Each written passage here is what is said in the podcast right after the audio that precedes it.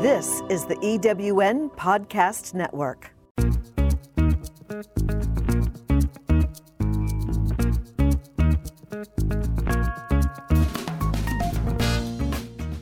Welcome to Late Boomers, our podcast guide to creating your third act with style, power, and impact. Hi, I'm Kathy Worthington. And I'm Mary Elkins. Join us as we bring you conversations with successful entrepreneurs, entertainers, and people with vision who are making a difference in the world. Everyone has a story, and we'll take you along for the ride on each interview, recounting the journey our guests have taken to get where they are, inspiring you to create your own path to success. Let's get started.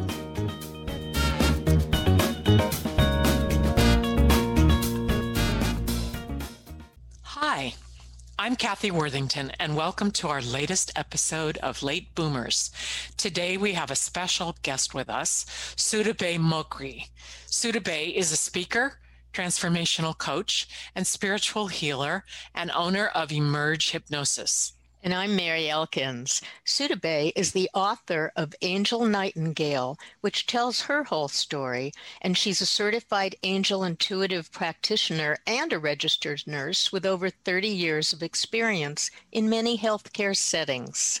I discovered Soodabeh on my favorite new audio social network platform, Clubhouse, where she gives her time hosting and guiding a club on Saturday evenings called Create manifest, emerge. And manifesting with angels is the room on Clubhouse. Clubhouse. Welcome, Soodabeh. Thank you so much, um, Kathy, and thank you, Mary. I am honored and appreciate you giving me a chance to just chit chat with you guys. well, welcome. We're so happy to have you here. So, you were born and grew up in Iran. Can you please share your story of your beginnings there and what life was like for you as a young person? And also, how did that affect the person you are today? Uh, thank you, Mary. That's a great question.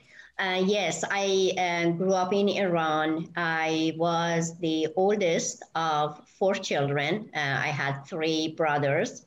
Uh, my father uh, was a business um, he had a business and worked for government, uh, taking, going places uh, for agricultural and business in that.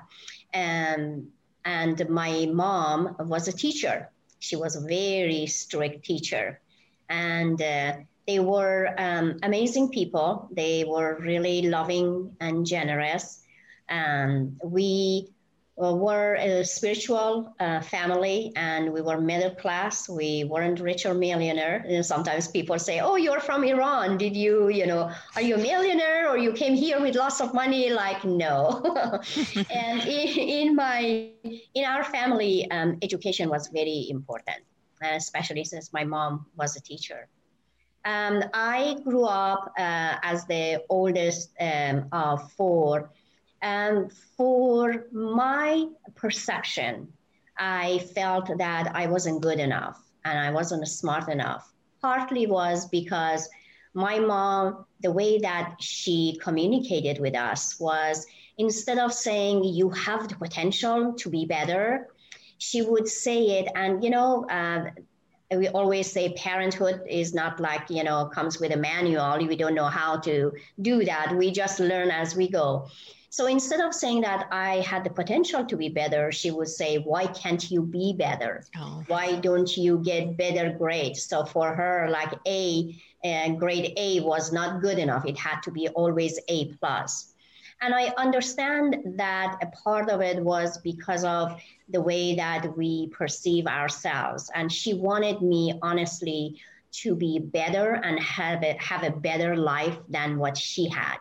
So that's uh, made me to feel like I wasn't good enough and I didn't feel I belong. I am the shortest of my family. I am about 4'10 and oh. everybody in my family they were uh, tall and they were over five foot five six five seven five ten five eleven and and i looked at them and my perception was um, i am i am not part of the family Oh. I am not beautiful. I am not good enough. So that was my little mindset of growing up. I wanted when I was a kid, um, when people would ask me, What do you want to be grow up? I always say, I want to be a teacher or I want to be a doctor. Well, my mom was a teacher, but I had no idea where the doctor came to me. And um, when uh, my father passed away when I was 13 years old, and the idea of being a doctor was really growing in more and more because I wanted to save people because my father had a heart attack and I didn't want anybody to go through that. Uh, also, when I lost my father, it was the beginning of a journey, long journey with depression for me.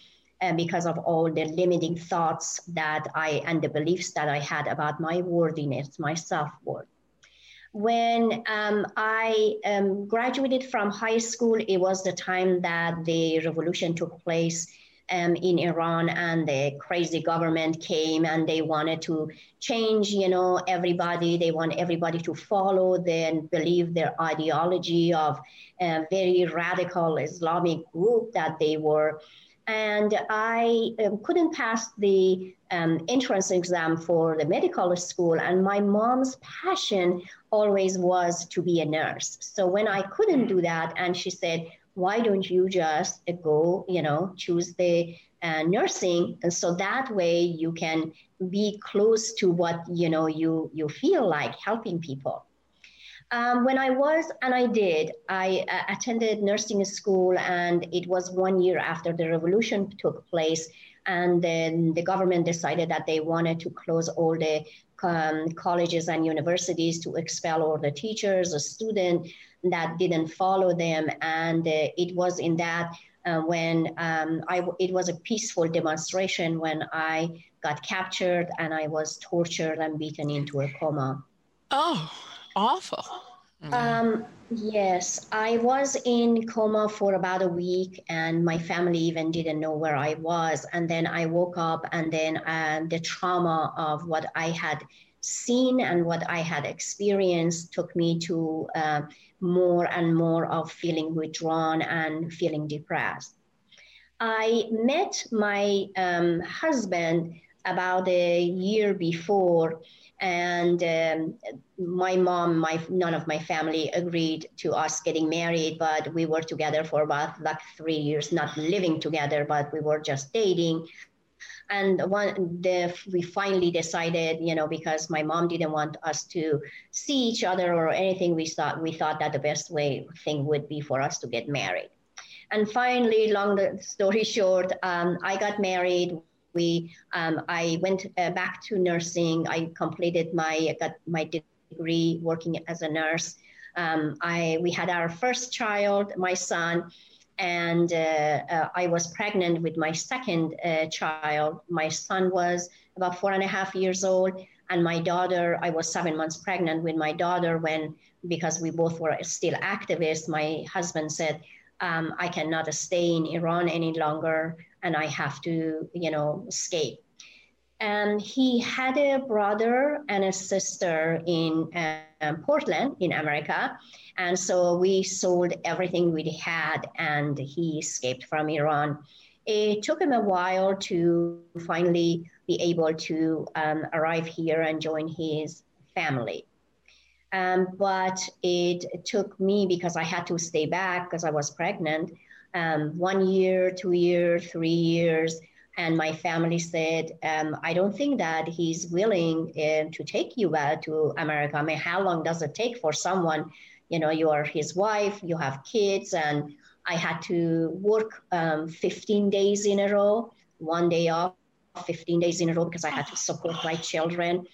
I didn't have anybody to take care of my um, family, and I was living with my mom and my brothers. And so finally, my um, young, younger brother, he was about a year and a half younger than me. And he said, you know what, what I can do is I am going to go get my passport because we didn't have American embassy at that time. I am going to take you and the kids to Turkey so you can get your, uh, you know, maybe they can, they see you, they feel sorry for you and they let you to go, you know, join your husband. How long can you wait? and he was working on his passport. He was married.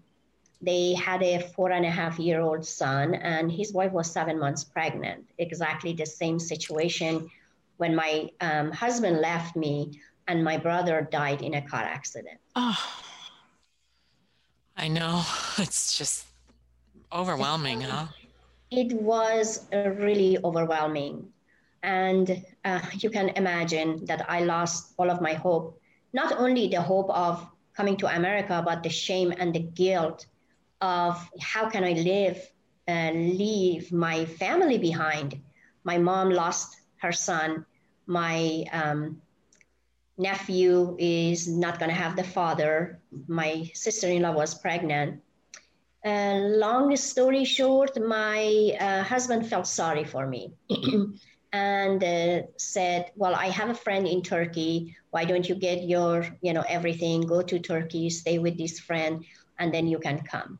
And it's all in the book in the books i have two books mm-hmm. it's all in the books that what happens and i finally was able by like a couple of months and come to america and when i came here i found out that my family was correct and he was already with somebody else and didn't want me yeah, and I was going to ask you about coming to the U.S.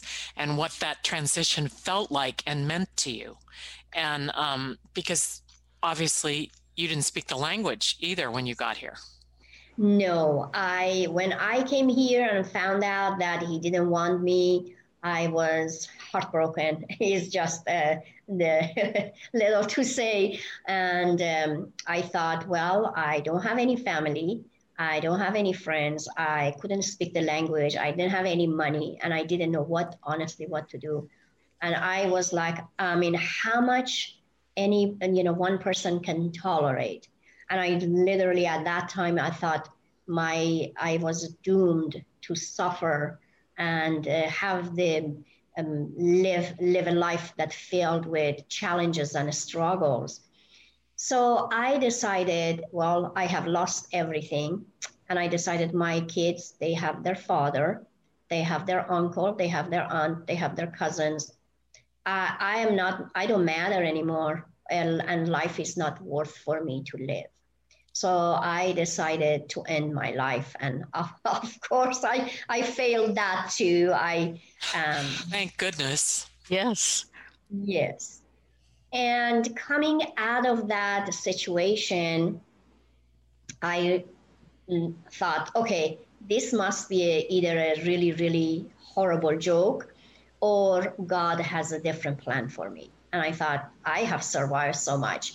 And before that, when I was in Iran, it was I survived eight years of war between Iran and Iraq, and I was a nurse and I took care of people that they were civilians, they were soldiers, and all of those things. I said, I have survived a lot. So I am not going to feel like I am a victim.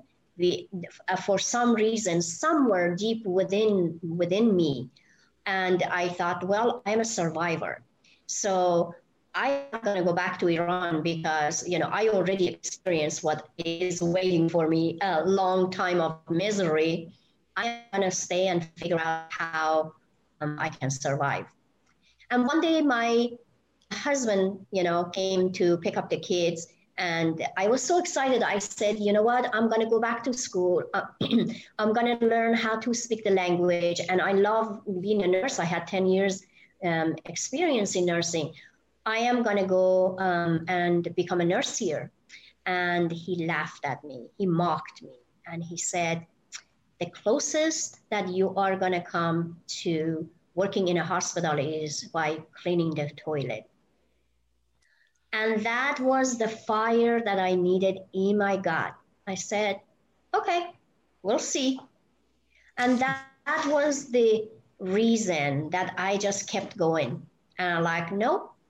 And when we decide and we choose the path, that it is our true path, uh, it is our mission, it is our life purpose, God, universe, whatever that we believe in.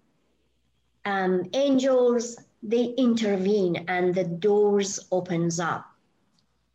all the doors. I mean, my neighbors come like, "Who are you? What is your name? Where are you? Where did you come from?" And I would just with that little English that you know we gesture and everything, we would talk and like, "This is who I am. This is my story." And they will help me. Well, I can help you. I can do the groceries for you. I can take you to places and show you the places.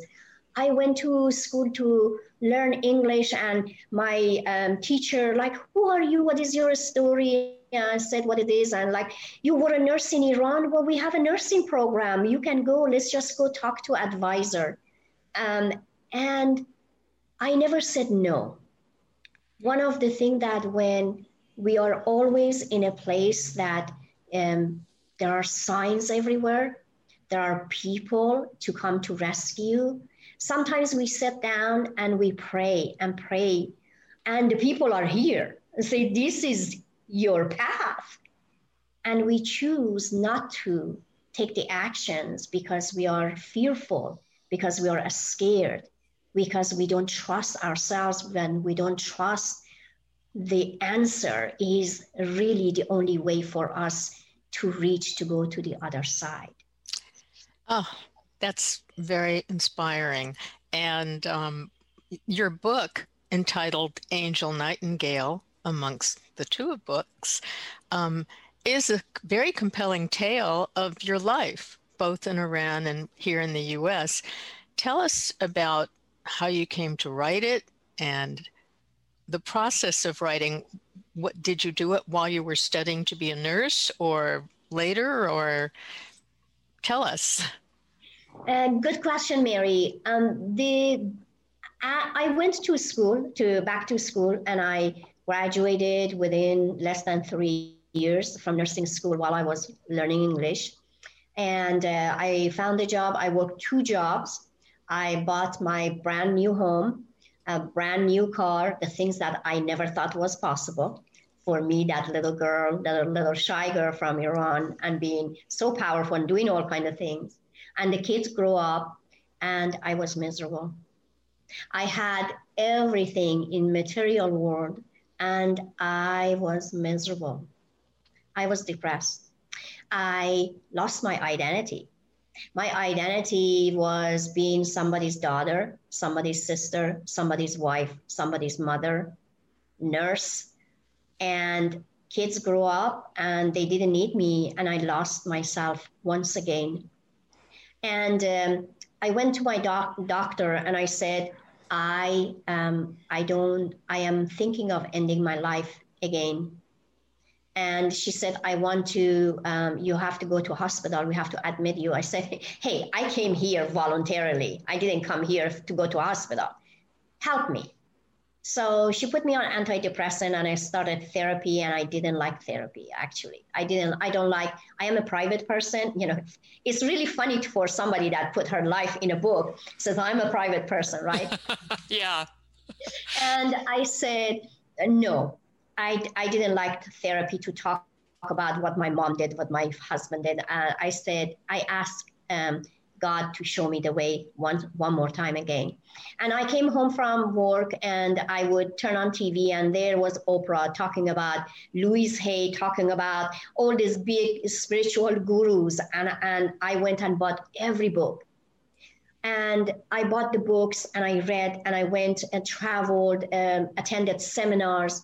And then there was a time that I said, I know all of these things. What am I going to do with them?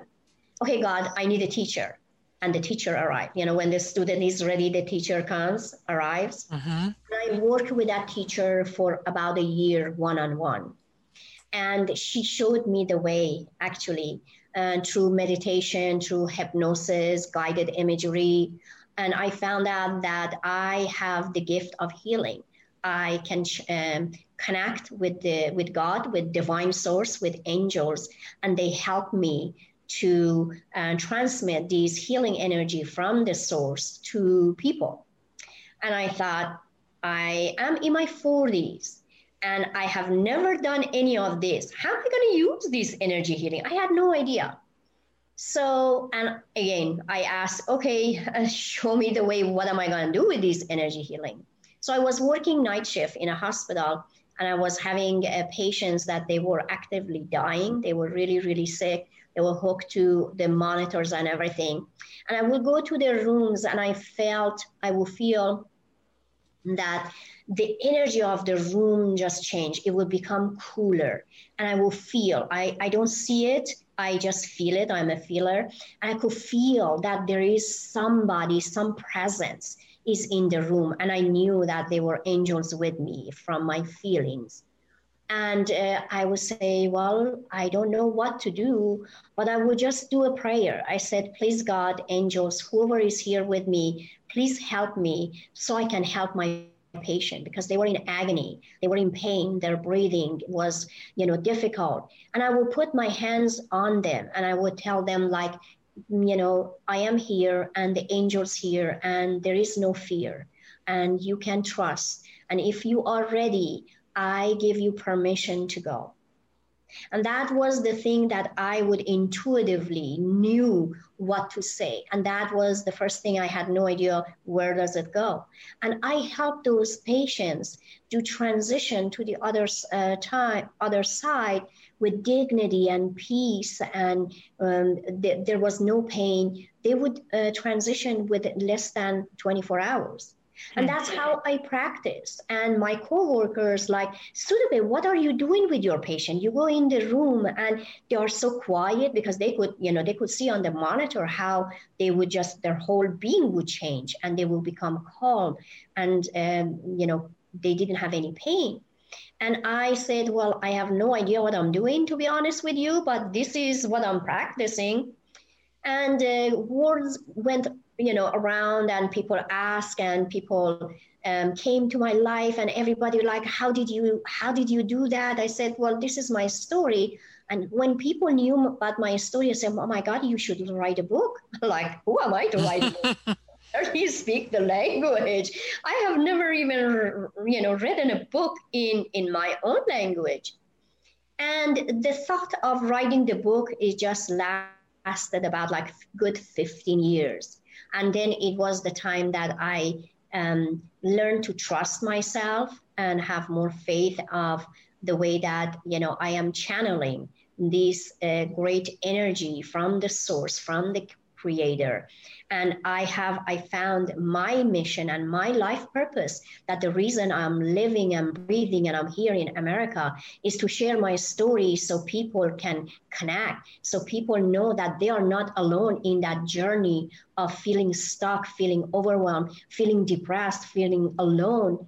And i thought okay how am i going to do that? And some people say well you know hire a ghostwriter. I said no if I am going to write the book, I want to write the book because I need to be not that people that use ghostwriter is a bad thing, but I wanted to, mm, you know, feel that this is what I accomplished on the top of everything. And because I had faith, I went and took a lot of classes, uh, writing classes, and everything. And I um, said, okay, I'm ready for a good editor and I found that one of the most wonderful editors, so compassionate, so loving. And it took me two years to write my first book, Angel Nightingale.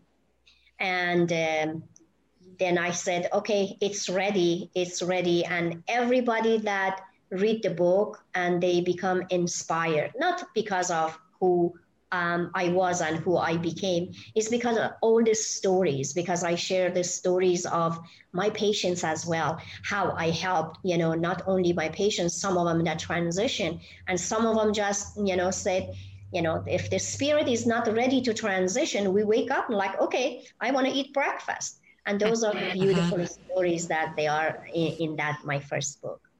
Yeah, I love the book. I read the book and it was really lovely. Do you know what you do now? Because you said that you didn't know what you were doing at first. And now, do you know? Is there a process? Do you know what you do?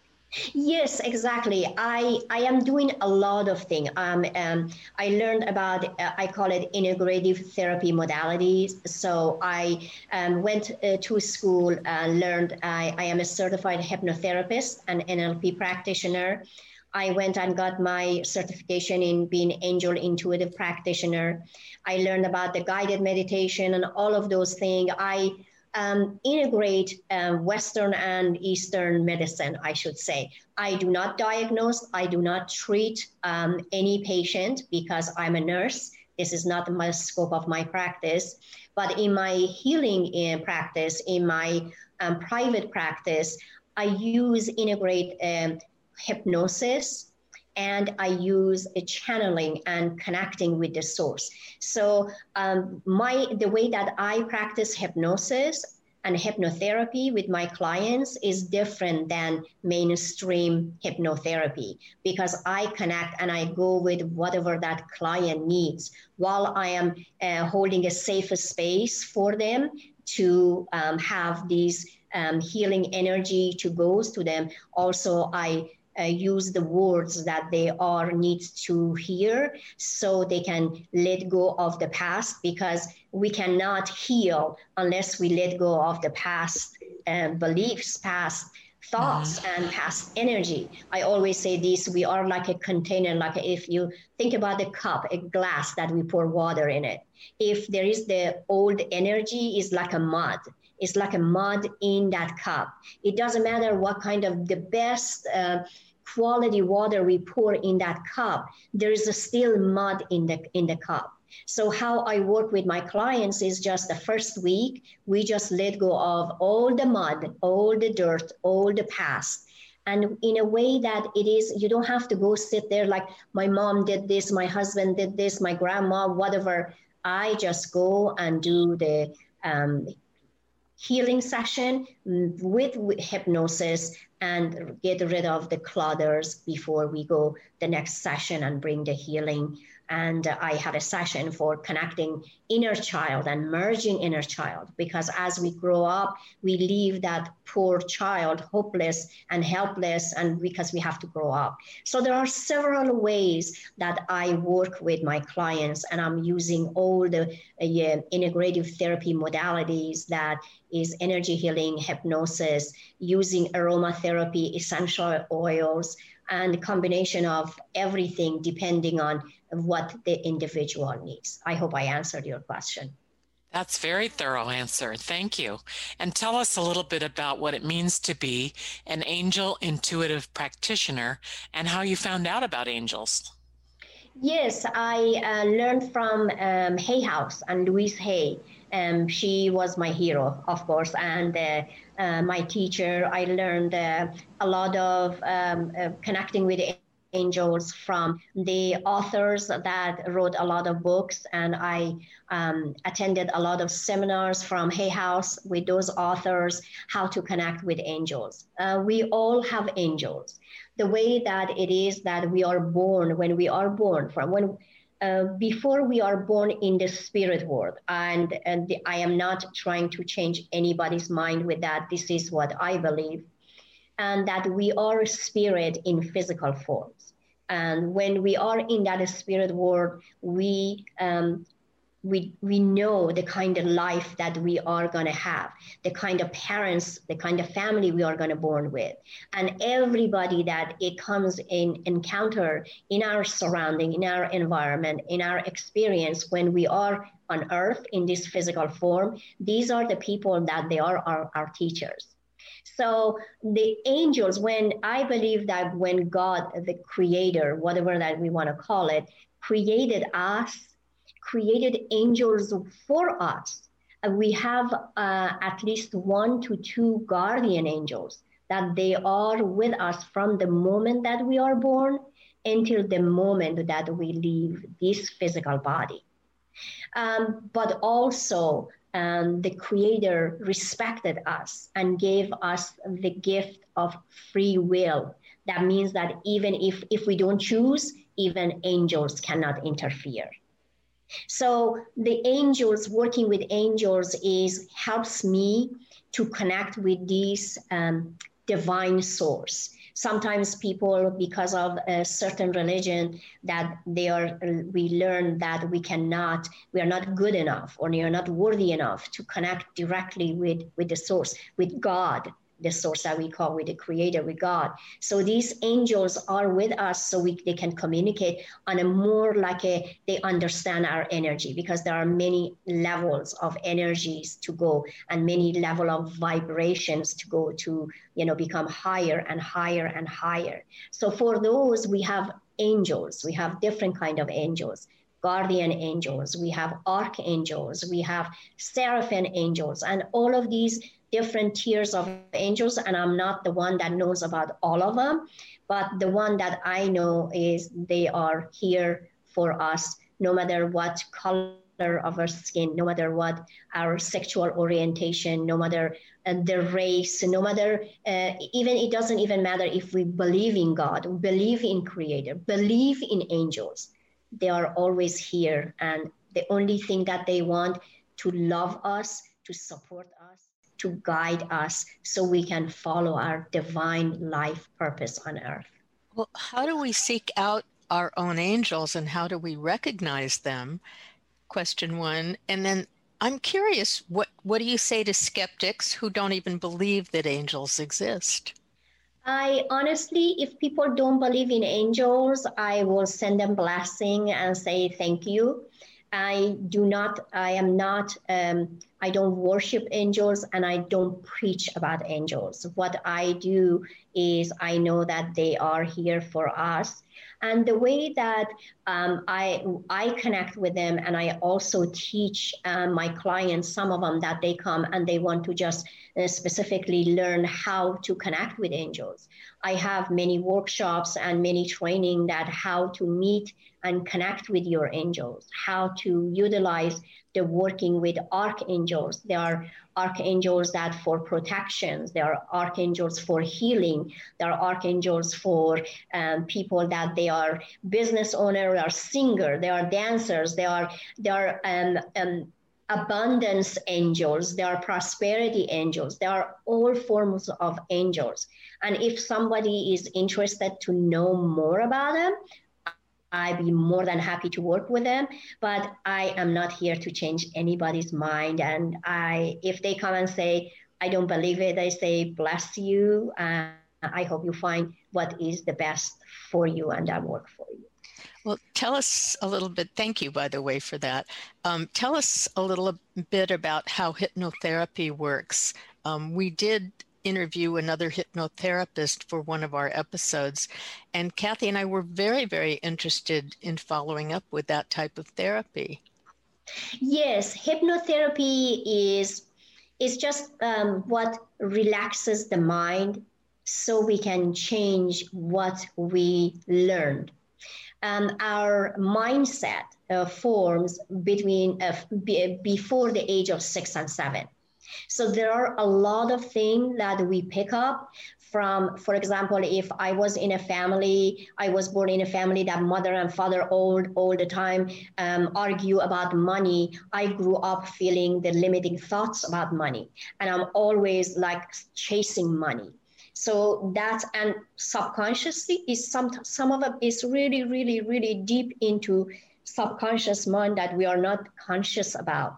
So when hypnosis comes, for example, if somebody comes and say, um, I am trying to lose weight and I can't, I know, I mean, people know they have to eat good and they have to exercise and they're not lazy. People are not lazy. Um, you know some people say oh you're lazy or you don't want to do it. People want to do it. They just can't because of all this subconscious conscious mind that something was told. I was told i wasn't good enough for example. I wasn't told or i perceived i wasn't worthy of being in a good relationship. So what i do one if somebody good comes i sabotage that good relationship or i attract all the relationship the uh, partners that they tell me that i'm not worthy.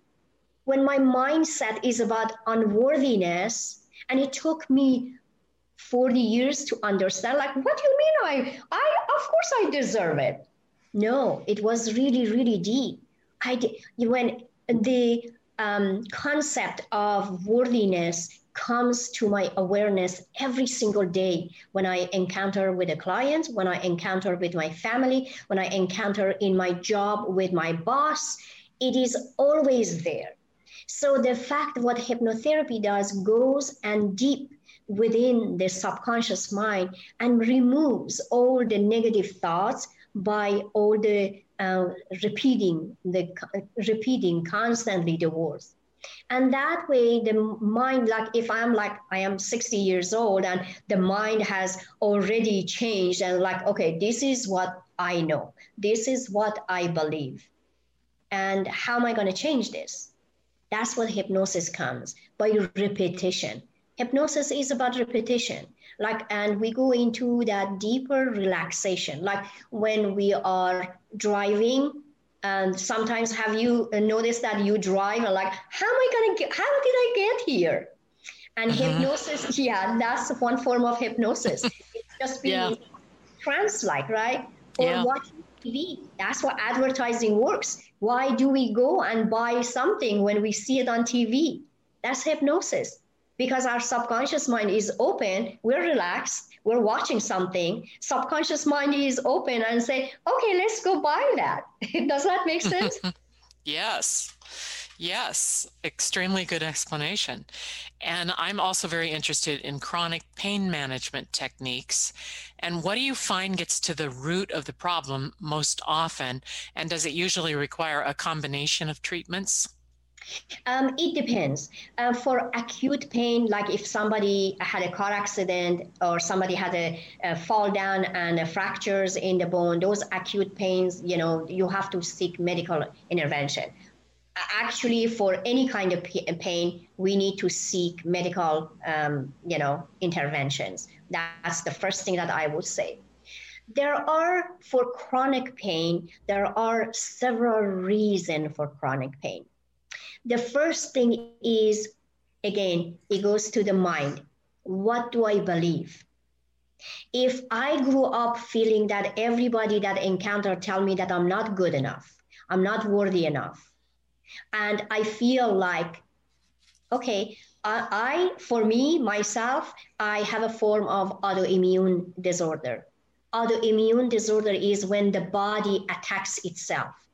When I hear from other people i'm not good enough. And in my subconscious that i am not even aware of i keep telling myself i'm not good enough i'm not good enough i'm not worthy enough i'm not deserving i'm short i'm i'm old i'm, I'm young i'm whatever i whatever that enough is when i tell myself that my body i am hit i am attacking my own cells.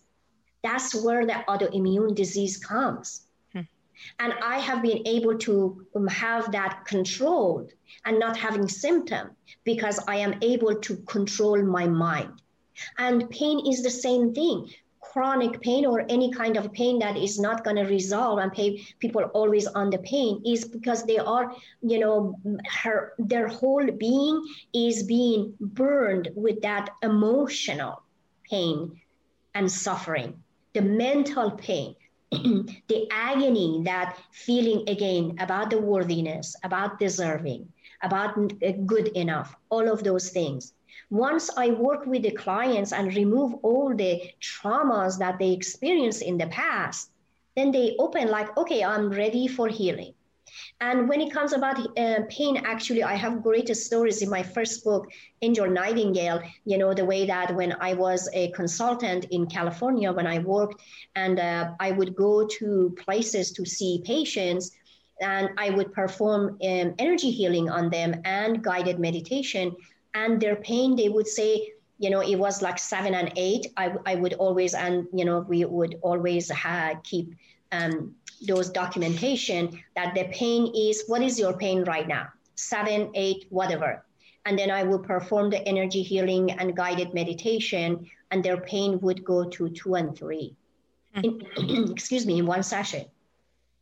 I had a patient that she was young and she had multiple sclerosis. Every excuse me every medication that the doctor would give her it would affect on some part of her body and she was seeking other, um, you know, interventions, other uh, modalities. And um, one of our nurses came and said, Soodabeh, I have a patient that she wants integrative therapy modality and learn about what you are doing. And I was able to work with her, and the story is in the book for one whole month. while I was teaching her about what other things to do to get her life together. Um, she would say that uh, her uh, comfort level uh, would be um, would stay there for for the whole week, and it was able she was able to be independent and be able to walk around and do the thing that we um, most of us take for granted. I hope wonderful. I answered your question when it comes to yes, wonderful. any kind of health issues. Yeah, you're you're saying in a way to me that um, your thoughts, if they're negative, are like a disease. They attack your cells, and so you can reverse that with your therapy. If your they are willing to, if they are willing to. Ah, okay. Sometimes, and I and I uh, talk. Uh, my my second book book emerging you has a lot of tools about about all of these questions that you are asking but also i had uh, when we are in that place of pain whatever the pain is or health issues and i i am saying it with all the love and compassion in my being because i understand it we need to be willing to let go of this pain I remember my um, teachers always say, What is the payoff for this pain? If I am, the mindset says, I don't deserve it and I'm not good enough and nobody loves me. And this pain, holding on to this pain, holding on to this illness subconsciously makes people come to me and love me. I do not want to get rid of this pain. Does that make sense? Yes, absolutely. I am saying it in in the most compassionate way possible. So how do you? Oh, I'm sorry. No, how, go ahead. How do you, with the pandemic? How do you? You've obviously worked online, I gather. So how do you, are you starting to work in person now? How did you do energy healing online and the other therapies? Um, energy healing is energy travels. I mean, right now there is an energy in that virtual, um, uh, you know, setting as well, because energy travels. There is a energy that uh, you know creates. You know, we are phone calls and electronics, everything. They are energy. So I, I when people come to and ask this question, they don't come necessarily for energy healing. I do combination of all of those things and the energy that I connect with, I transmit that energy. So I don't have to necessarily mm, put my hands on people to transmit that energy. All I need to do to, you know, have the my put my attention on channeling, and just all I need to do, you know, when I you can see it uh, that my hands and I can transmit the energy to this. But the person that coming for it, they need to be willing to the energy. If somebody doesn't believe this, and I can I say I am giving you energy healing, my um, my hand feels like I'm touching a wall. Mm. So there should be is is a mutual agreement. Mm-hmm. Does that make sense? Mm-hmm. Yes. And I have a different kind of question for you. What do you most like to do for yourself if you ever get some free time? Yes, I love uh, I love to write. I love to read. I love to connect with nature. I have a um, beautiful backyard that I always that's my beautiful place to connect with nature. I have two grandchildren. I love my family, so spending time with them. And uh, before COVID, I am a dancer. I, I am a ballroom and salsa Latin dancer. So. Mm-hmm um, I used to compete, you know, dance competition and all of those things. So um, I am, I am, and that's what people say. Oh my God, you don't look like your age. It's like because of all those, you know, I put my energy into is like dancing and being positive and all of those things because it's not about the age; it's about the energy. It's oh, fabulous. True. I love I that. Love that. That's great, and what a great way to close up in a way um, we'd like to urge our les- listeners to tune into Clubhouse at 6 p.m. Pacific time on Saturdays and listen to the room called Create, Manifest, Emerge. In addition to lots of info given and questions answered, Soodabeh does a guided meditation. And if you are not on Clubhouse, DM me on Instagram at I am Kathy Worthington if you need an invitation to join Clubhouse. And for that, I would need your cell phone number to send you an invitation. You can find Bay on LinkedIn and Facebook and Twitter and Instagram and YouTube. And best of all, on Clubhouse, where you can hear her share her wis- wisdom. Her website is soodabehmokry.com, and that is spelled S O O D A B E H M O K R Y dot com. Thank you so much, Soodabeh. But I have one more question for you. Is there anything else you'd like to share that we may have missed, such as any advice you'd like to give to our listeners? Um, thank you so much. And the only advice that I have is just believe in yourself and believe in your dreams. And don't let other people say that, no, it's not possible because everything there is a reason that we have a dream in our in our heart and everything is possible. If i did it so can you. Thank you so much and thank you for being with us today.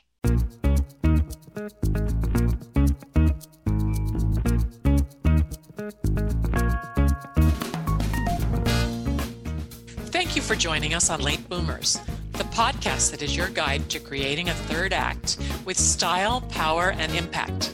Please visit our website and get in touch with us at lateboomers.biz. If you would like to listen to or download other episodes of Late Boomers, go to ewnpodcastnetwork.com. This podcast is also available on Spotify, Apple Podcast, and most other major podcast sites. We hope you make use of the wisdom you've gained here and that you enjoy a successful third act with your own style, power, and impact.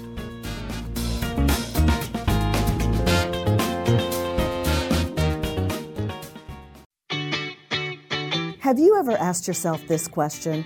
Why is it so hard to make a buck? I know I have. Hi, I'm Sandra Yancey, founder and CEO of eWomen Network. What I have discovered after going from the brink of bankruptcy to running a multi million dollar award winning business is this you can't build a million dollar dream hanging around minimum wage mindsets. My mission is 1 million women entrepreneurs generating $1 million in annual revenue. So here's what I've done I've created the mother of all entrepreneur success programs that you can access online on your time. It's called Monetize Me Now. It's a seven module online course that is 100% my success formula, covering mindset, mission, management, motivation, marketing, and measure. Come on, take my hand and I'll show you the way to learn to earn flowing revenue for your business. Visit monetizemenow.com for details. Calling all speakers. eWomen Network has speaking engagements all over North America that must be filled. Are you a gifted messenger, author, expert, or successful entrepreneur that can help women entrepreneurs grow their businesses? Our mission is to help 1 million fulfilled women each achieve $1 million in annual revenue. If you're a speaker that can help women prosper, go to eWomenNetwork.com and sign up as a pro member of our Speakers Network. That's eWomenNetwork.com. Thanks for listening. This is the EWN Podcast Network.